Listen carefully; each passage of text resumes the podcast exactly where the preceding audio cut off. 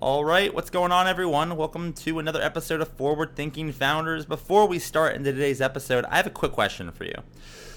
Raise your hand if you are of listening and you are a founder, or you are a founder type or working on side projects. Now, if you're if you're driving, please don't raise your hand.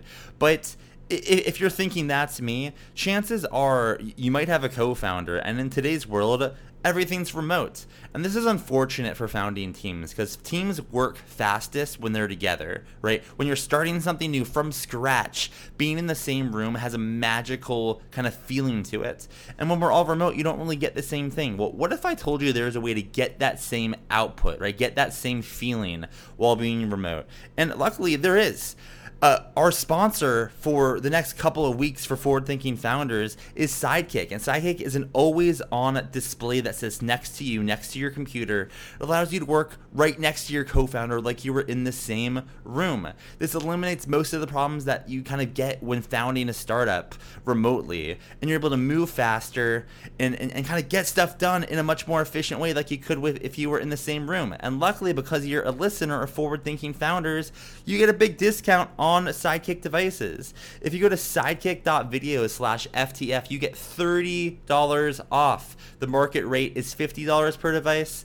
As a listener of this podcast, it is $20 per device. $30 off total per device. So go to sidekick.video slash FTF get your devices and get you and your co-founders working together like you're in the same room even if you're remote hope you enjoy it what is going on, everyone? Thanks for tuning in to another episode of Forward Thinking Founders. I am very grateful to have your attention, at least for the next 15 minutes of this episode. Forward Thinking Founders is a podcast where I interview pre seed and seed stage founders about their products, what they want to build into the world, and why. We dive into how they spend their time, what's their vision, what's their origin stories, all these things, so you can learn all about what's coming tomorrow. Because these companies haven't hit critical scale yet, most of them haven't hit product market fit. These are just early stage companies, and the big question is what can this be? And in this podcast, we bring that out. So, with that, I really hope you enjoy your time listening to today's episode. And I've already done 200 plus, so if you like this one, listen to some of the other ones, like with Imadi Kund, Austin Allred, Leah Culver. We have great interviews, so check it out. Enjoy the repository. And for now, let's get into today's episode. Here we go. All right, how's it going, everyone? Welcome to another episode of Forward Thinking Founders, where we talk to founders about their companies, their visions for the future, and how the two collide. Today, I'm very excited to be talking to Nick Schrock, who is the founder of Elementl. Welcome to the show. How's it going? It's going great. Thanks for having me. Yeah, thanks for coming on. I, I am looking forward to learning more about what you're working on. For people that don't know what Elementl is, what is it? What are you working on? So Elementl is a company, but our primary project right now is an open source project called Dagster. So Dagster is what we call a data orchestrator. It's a critical piece of software for building machine learning analytics and data processing applications. So all of those, all of those kind of pieces of software, all of the same property that all they are is effectively these DAGs or directed acyclic graphs um, that you can think of it like an assembly line. All they all they are doing is consuming and producing this data, and you need a piece of software to orchestrate that process. Um, there's lots of things that do that, um, we kind of uh, we believe that the way that we structure that process, we use the orchestrator as kind of a wedge to change the programming model to make these things much more testable and reliable, and also just much more fun to work in.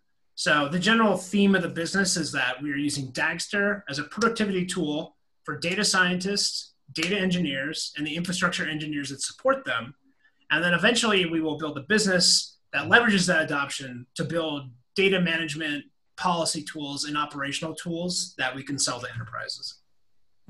So definitely have a ton of questions about who you're targeting. Um, but before that, I, I kind of want to just learn about like why did you want to get started with this company? What's a little bit of the origin story, and, and why did you decide to start uh, to start Elementl?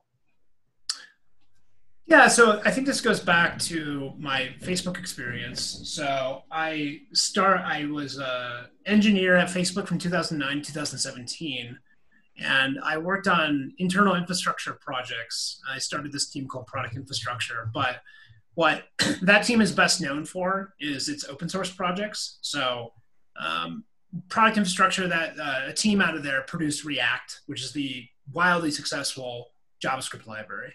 And then I personally created and co-created GraphQL.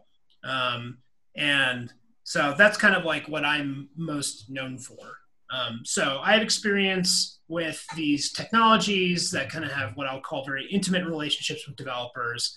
And then also with the process of open sourcing them and getting pretty broad adoption in the community. so fast forward, I left uh, Facebook in 2017 and I started to dig around for what to do next. And I was actually, you know, I didn't want to work in an ads driven or social media business anymore. And I started talking to companies in what I'll call the real economy. Because um, what I, I really saw with GraphQL and was very pleasantly surprised by was how it was being adopted, not just by kind of the cool hipster developers, but also by developers, uh, you know, from like Walmart and from like KLM. And so this, because of its flexible design, and really been able to penetrate legacy enterprise. So I was really interested in that phenomenon. So I was talking to healthcare companies, finance companies, et cetera, et cetera. Um, and this data engineering and ML analytics stuff just kept on coming over up over over again in terms of their kind of rate limiting step, their biggest technical liability.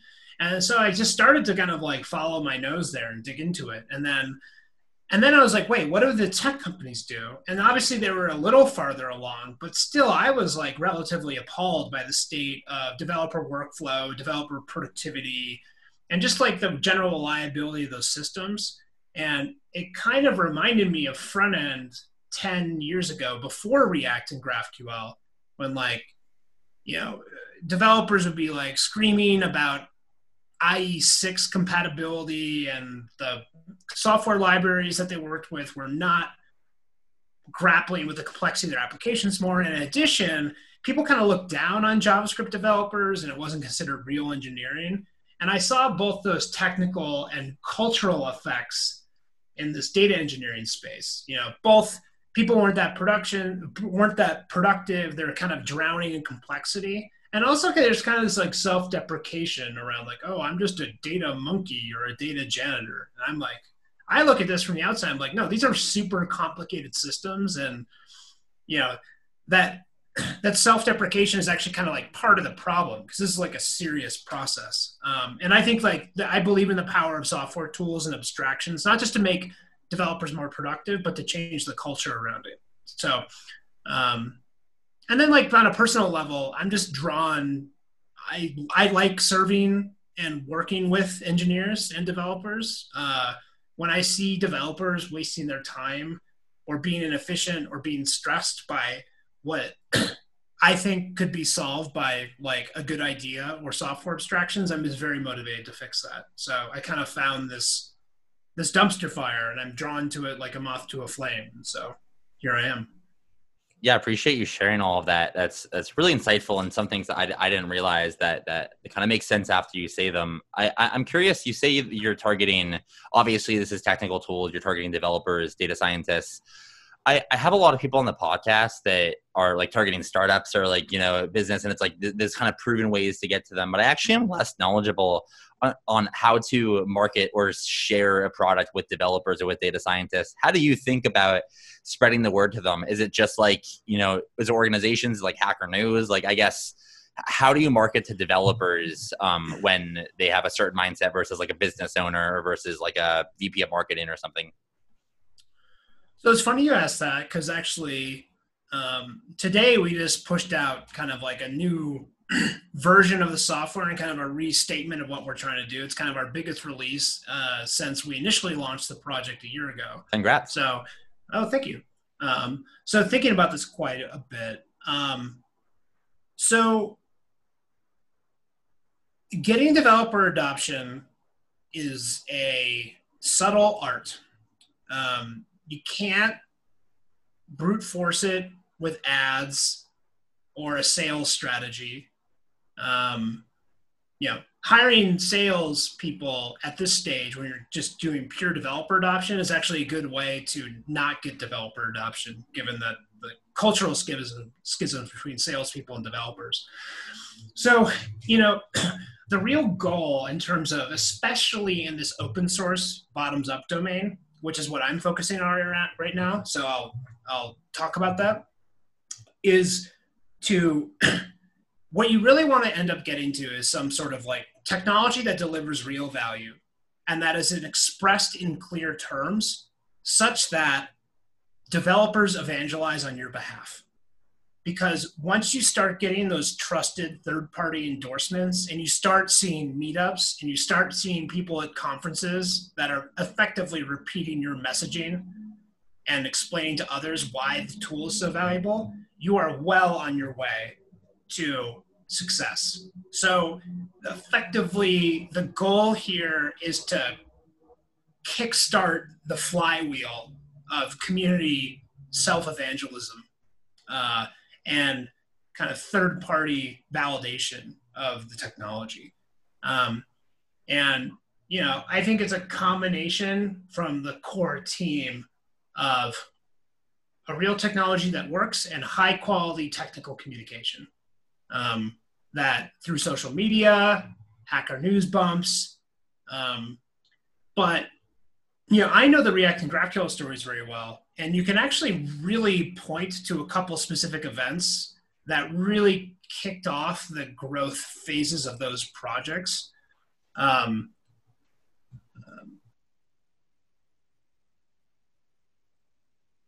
excuse me, I had to cough there. Um, so, you know, in particular in the React story. There's an article written actually by Clojure Development, which is a Lisp variant on the JVM of all things, um, named David Nolen, that the React team really attributes uh, massive growth to. And with GraphQL, we felt like the decisive moment was when GitHub adopted GraphQL for its public API. Um, so, um, you know, those types of third party endorsements and kind of articles uh, really come from, I think, again, like clear value um, delivered. There's like true underlying value, clear messaging about what it does, and then usually kind of like some like schlepping and like really working with that person in Slack and ensuring answering their questions because you know, your users teach you about your own system. They end up using it in ways that you don't understand and like actually can often articulate the value of it better than you can. Um, so, you know, building community and then leading to community self evangelism, I think is the key. Yeah, it's interesting because it's such a different approach from like if you're targeting just like small startups. Um, I, I like it a lot more because I feel like with like other approaches with other markets, it's kind of almost commoditized. It's like the most, the most, more money you put into it, you know, the, the more successful you'll be. Versus this is like a little more nuanced, which I kind of like. Um, it, it's kind of how it should be. I'm um, kind of bottoms up in a way. So, what do you spend your like? You started that. You, you recently started this last year or two. Um, you know, it's pretty new. What are you spending your time on these days? Are you shipping code? Are you trying to get developers to evangelize this? Are you raising money? What's a day in the life of the founder of, of this company? Oh, so you mean me personally? Yeah, yeah, you. Like, I'm curious. Like, what what does an average day for you look like? So, there is no average day, but what I would say is there are like periods of focus. You know, my one month I'm very focused on one thing, and another month I'm very focused on another. I think there's always a certain amount of background noise. I don't, I don't really done a calendar audit or uh, you know analyze quantitatively all the time I spend, but there's always some sort of um, X amount of time being spent recruiting.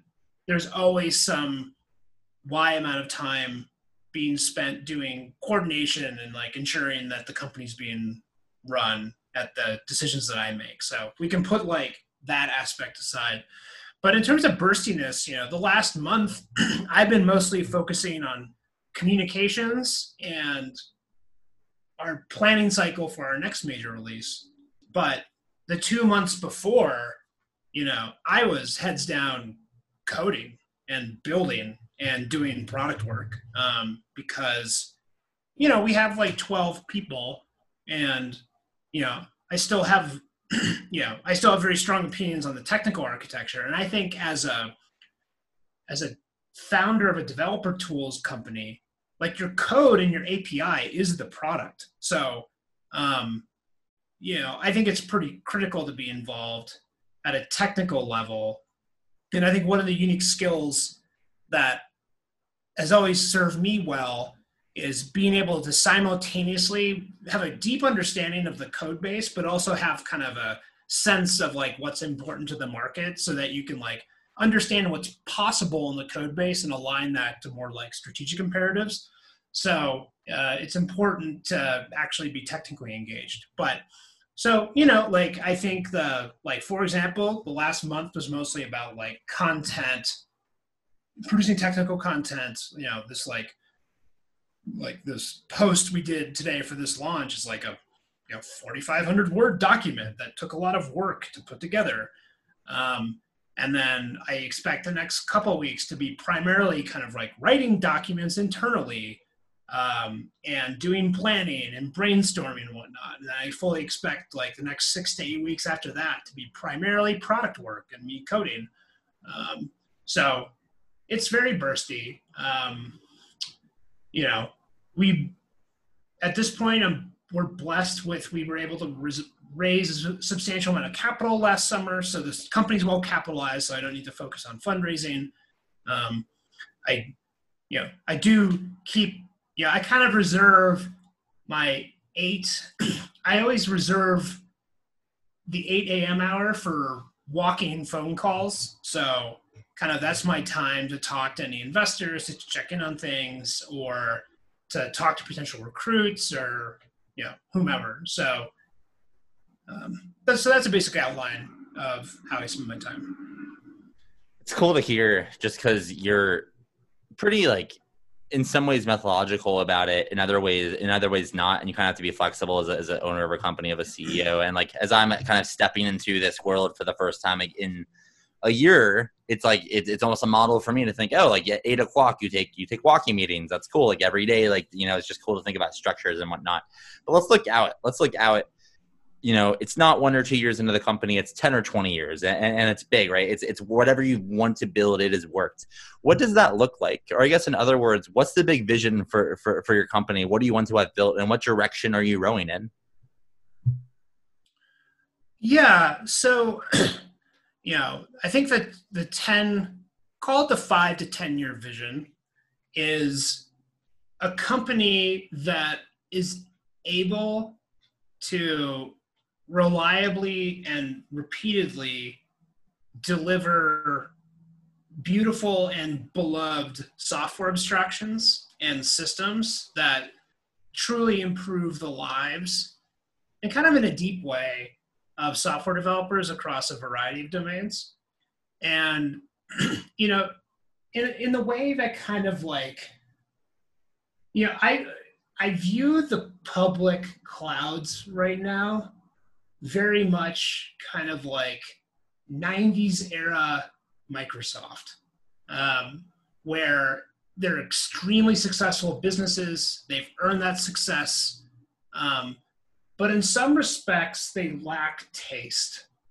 And i do think there is a space for a new type of developer tools kind of cloud native developer tools company that picks the problems it tries to solve much more selectively and then solves them in a very deep tasteful way that initially might not appeal to the universe of all users in that domain, but ends up winning the day as you know, because like the iPhone, for example, like started out as like a niche product almost, right? But then just became because it's too expensive and it lacks features and like the Apple ecosystem was closed. Like there's a lot of reasons why it wasn't being adopted, but it just clearly became a better way of doing things.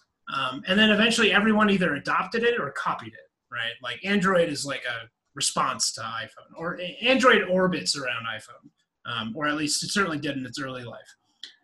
So that's kind of the type of organization I want to build. And I want it to feel like, you know, I want to empower the team and all the employees to feel like they're doing the best work of their life and to and, and their job is to empower others to do what they feel is the best work of their life um, and kind of like achieve this like this flow and happiness which is i think really it's really important in engineering professions. You know tools are like core to people's identity. And if you can build tools and abstractions that really like speak to them like it's you know it's a really really powerful dynamic. Um, and to make to make that happen to to to build these tools and to get many people to use them like you'll need some help. Like you might need more investors maybe not. You might need employees. You'll obviously need customers. But what you'll definitely need help from is help from the forward thinking founders community. So for my last question for you is how can the forward thinking founders community help? Are you hiring? Are you looking for users? Are you fundraising? Is it something else? How can any listener help you kind of push push push the vision along a little bit so the the primary thing that we need right now um, is passionate, high quality users of the software. So if you're a data scientist or you have a you have uh, if you're like a full stack data engineer, a full stack data scientist who really cares about software engineering principles and instinctively understands that like a fundamentally better way has to be possible to build these systems, um, you know, I would encourage you to check us out and either try us or give us feedback about if you look at it and be like, I don't buy this. Um, that's always helpful too. Um, similarly, for like data platform teams um, that also share those values. So our primary focus is to begin to grow grow the base of users for the system, and more importantly, the right type of users that will seed the ecosystem properly. And then I think like everyone else, we're always, you know, we're always recruiting um, and finding, you know, passionate, passionate and talented and people who are great to work with. You know, data scientists, data engineers is always a challenge. Um, so you know, in this environment and and whatnot. So you know, recruiting recruiting both users and employees is definitely kind of like our primary focus right now. And then for my last question for you, if someone you know heard what you're talking about, feels the same way you do, and wants to get in touch and wants to try the product, work for you, etc., how can someone find you? What's your URL? Do you have an email? Are you on Twitter? Is there another way to get in touch? How can someone connect? So I think you know it's an open source project, so naturally we live on GitHub. So type GitHub Dagster, hop to that page, check it out, and then there's a link to our Slack community, which is totally public. Um, and then you can hop in there and you know talk to the team and see what's going on. Um, and then uh, yeah, I'm on Twitter too. My DMs are open. Schrock S C H R O C K N, and yeah, but you know, GitHub. That is the the basic answer. All right. Well, thanks for coming on to the podcast. All right. Awesome, man. Thanks. All right, well, I hope you enjoyed that episode of Forward Thinking Founders. If you want more of forward thinking, I'm excited to let you know that we now have a community. Well, it's not really a community, it's more of a city. It's called Forward Thinking City. And in Forward Thinking City, you're able to do AMAs with past guests that have been on the podcast. For example, today we just talked to Jonathan Barkl, who's the CEO of Air Garage. Um, additionally, we have the CEO of Catch, Kristen Anderson. We've got Austin Allred, the CEO of Lambda School, coming in. And these are people that you can talk with, right? You can ask them questions. These are AMAs. Additionally, you're able to do happy hours with other residents once a week so you can meet other people, learn about their startups. You also have a chance to do startup office hours and get feedback on your on your startup or your product, as well as get a chance to pitch actual investors, real VCs. And this is all only for $7 a month. So if you want to support me as a creator, but more importantly, if you want to move your startup career forward and faster and get you access to guests on the podcast, other people in the city, and potential investors, then go to forwardthinking.city and sign up today for $7 a month. That's forwardthinking.city. All right, see you tomorrow.